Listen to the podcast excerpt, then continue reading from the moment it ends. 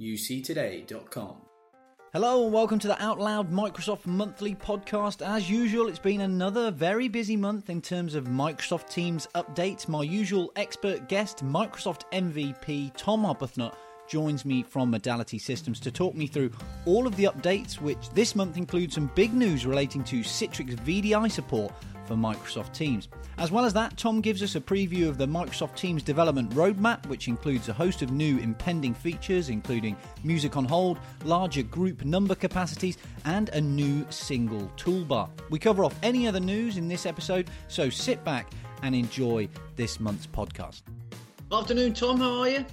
Yeah, hey Patrick, really good, thanks. I saw you on stage at UC Expo briefly while I was uh, making my way around various interviews, and it was absolutely packed. I think that was on the second day. So was that a Thursday? Yeah, yeah. So uh, yeah, it was uh, both days. It was really good, but um, first day was definitely busier, I think, for the whole show.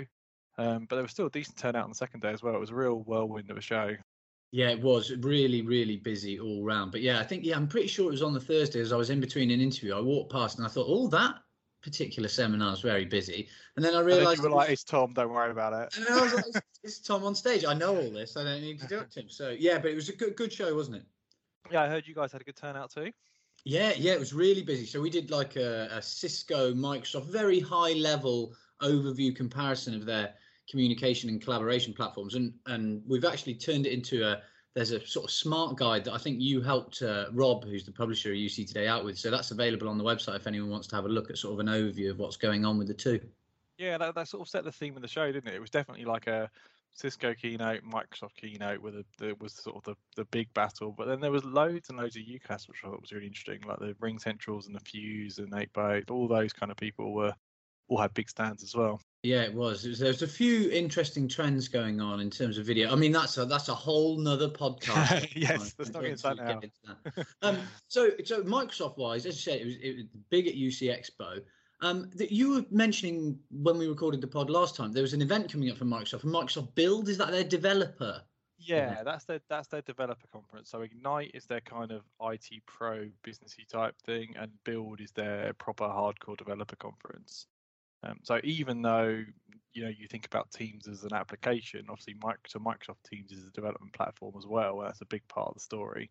So there were one or two things just looking through my blog that got announced during the build conference.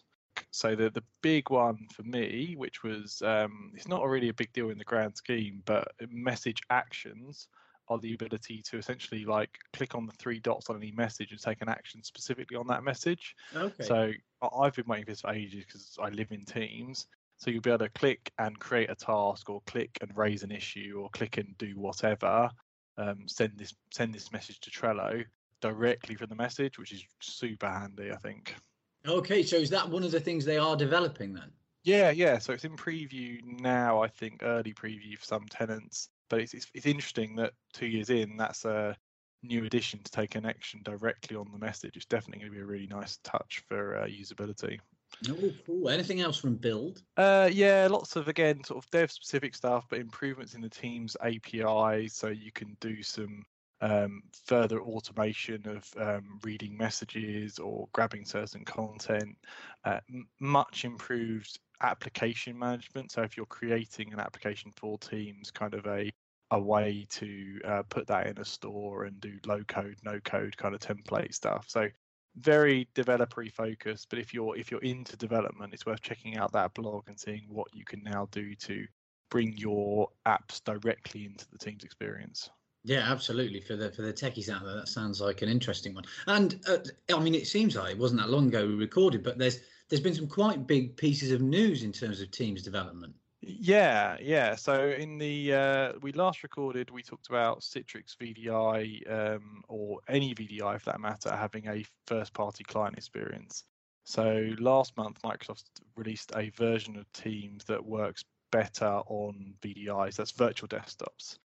So they're big in legal, big in FSI, big in kind of contact center where the computer on the desk is like a fairly dumb terminal and the data, the real processing is done in the data center or in the cloud.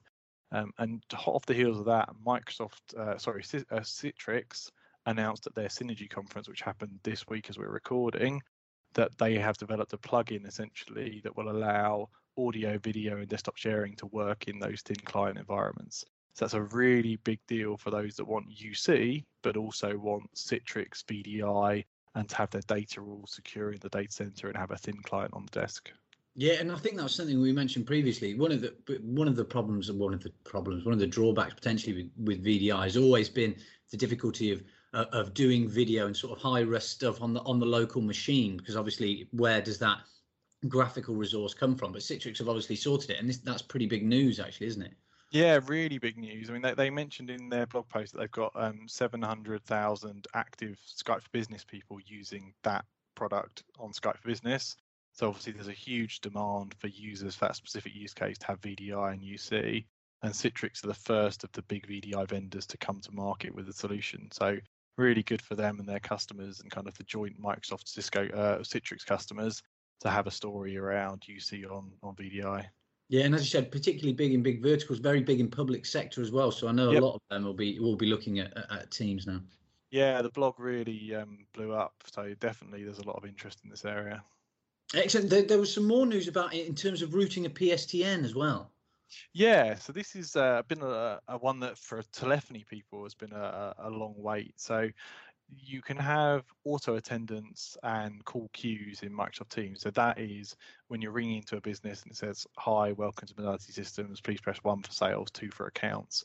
You've been able to do that for a long time, but the only way you could put your phone number on that was either to take a number directly from Microsoft, so a net new number, yeah. or to port your number into Microsoft. Um, both were options. We've done both with customers, so they worked. But what customers often want to do is route one of their numbers directly to those services without having to port it and leave ownership of that number and give the ownership to Microsoft. So as of now, you can take a number in your range from BT, Level 3, AT&T, whoever is your favorite carrier, route that number to those cloud services and have those cloud services answer and be an auto attendant or be a call queue. Just a really nice touch for those that are bringing their own PSTN to have those options without porting numbers now. And I suppose logistically, that's a that's a pretty big concern for customers, isn't it? Yeah, it's a it's a it's it's a pain to port numbers. Like it's a necessary evil. Um, if you're porting all your numbers to Microsoft anyway, like you were using their calling plans, then it's fine. But when you're using direct routing to bring your user phone numbers from your own carrier, picking a number mid-range and porting that into Microsoft can be a real pain. So it, this is a much better experience, and more often than not, if people are using their own carrier, they want to keep all of that service in one place. So now they don't have to just port their service numbers in or remap numbers or anything. Like oh, BT is our carrier, all the numbers coming out of BT, and some of them are user numbers and some of them are call queues and auto attendants now. And I suppose developments like that are just another example of Microsoft strengthening that that cloud calling capability. Yeah, definitely. It's uh, every kind of every month it feels like with the podcast, it's just like another little piece of the puzzle. Like we've unblocked a few more customers that need this scenario, that scenario. So it's definitely maturing up the telephony capability in Teams. Yeah, and, and, and while we're on that, just just before we were recording this, I was moaning to you that I was having problems with my iPhone, unrelated to anything Microsoft. But one of the things that both you and I use is, is the Outlook app for both, I think, iOS and Android, and that can now directly schedule Teams meetings. Yeah, this is uh, like again a, a relatively little piece to talk about, but a big piece for day-to-day usability. So in the Microsoft April financial results, they talked about 100 million uh, active iOS and Android Outlook app users. So that in itself is pretty interesting. That means that they persuaded that many people to drop the native uh, mail app in Android or in iOS for the Microsoft Mail app. That doesn't necessarily mean all of those are Office 365 users. You can use that Outlook app against Gmail or against any other email system. But but if you had to guess, like the vast majority of those users are probably Office 365 users. So you can schedule meetings in there, but now you can click one button and have it automatically add the Teams dial in and join link details. So just making that flow much, much easier to schedule a Teams meeting. Yeah, and that's something I've come across in the past and thought, why can't I do this? I mean, at the moment, I'm not going to be doing anything from my iPhone as it appears to have died, but that is going to be useful when eventually it works again. Yeah, when you go to the Apple Store and get your iPhone fixed, you'll be able to schedule meetings really easily. yeah, that hopefully that will will happen maybe without me having to go to the store.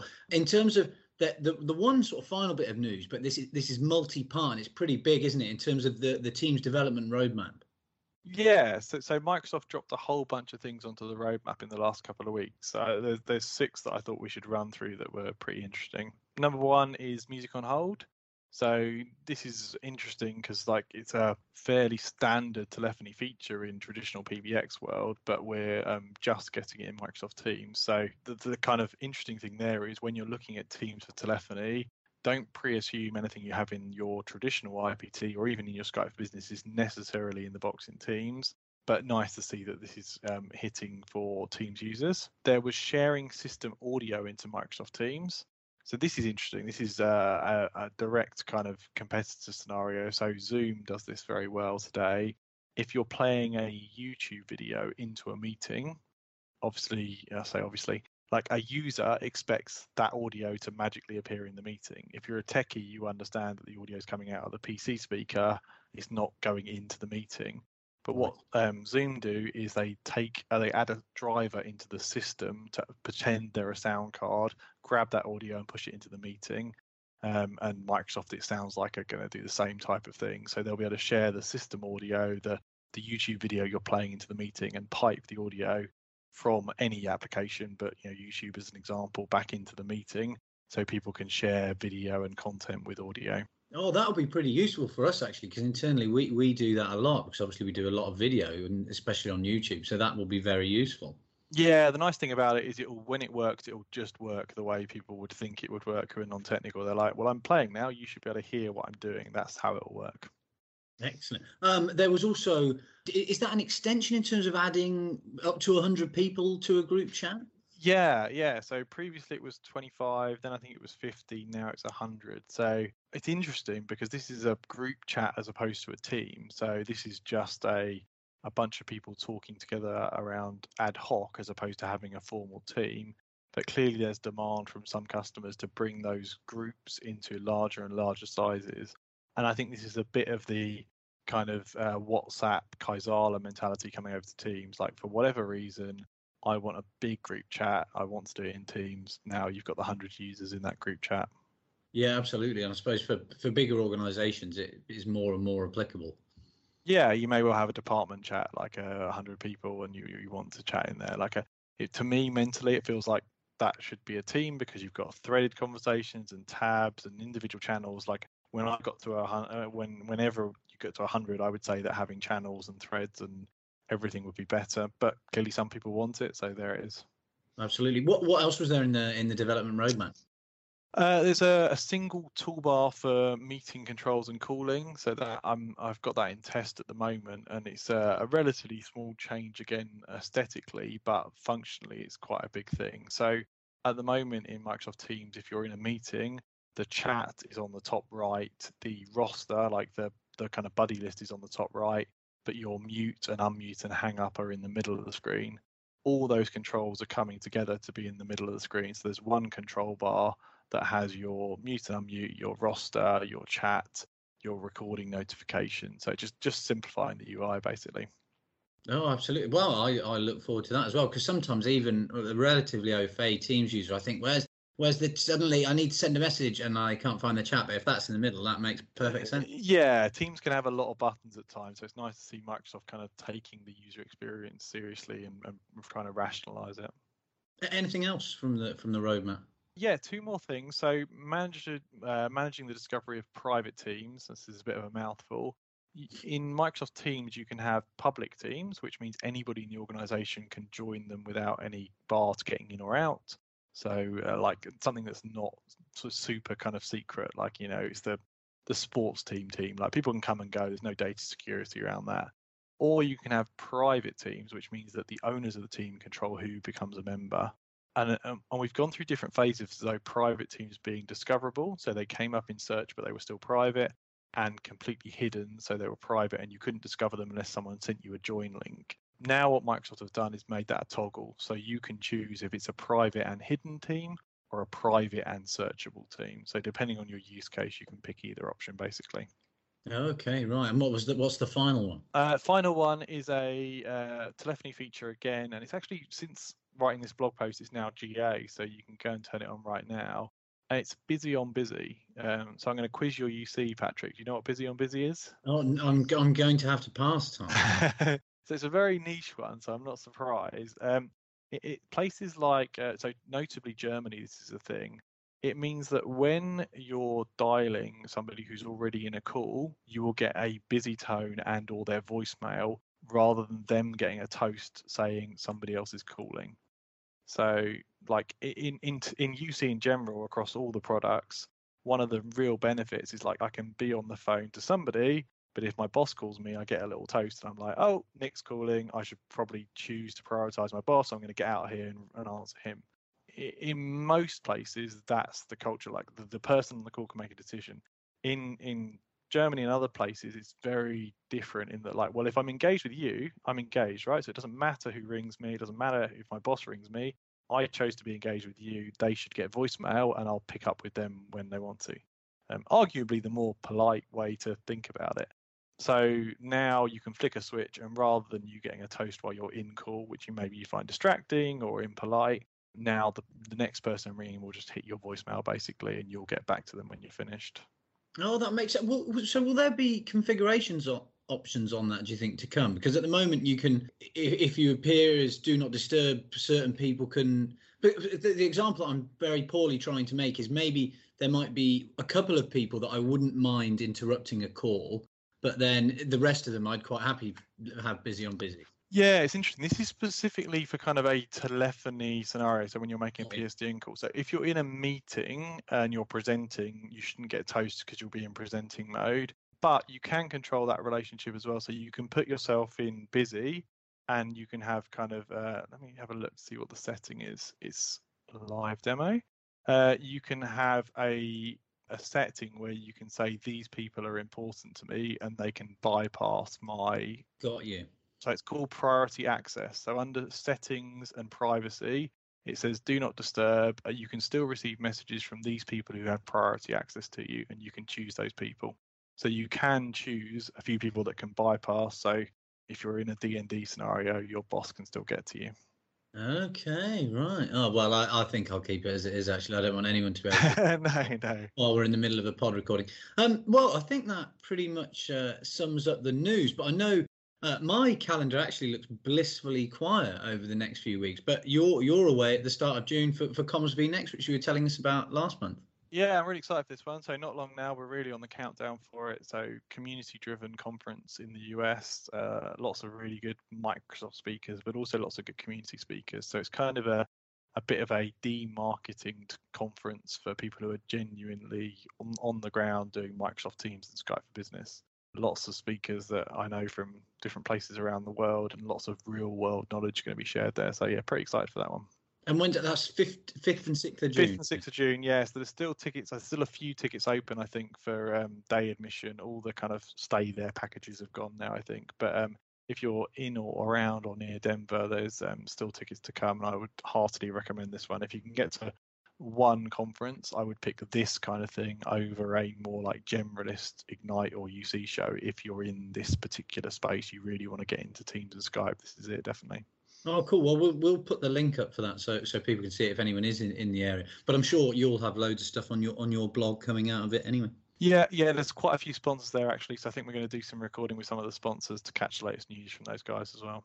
Excellent. Well, I, I, very much look forward to that. Well, Tom, as always, uh, thank you so much for running me through the news, and we'll catch up again next month. Yep, yep. Cheers, Patrick. Um, we'll see what's uh, what's coming next month, and uh, yeah, see you then if not before. Cheers, Tom. Cheers. Thanks.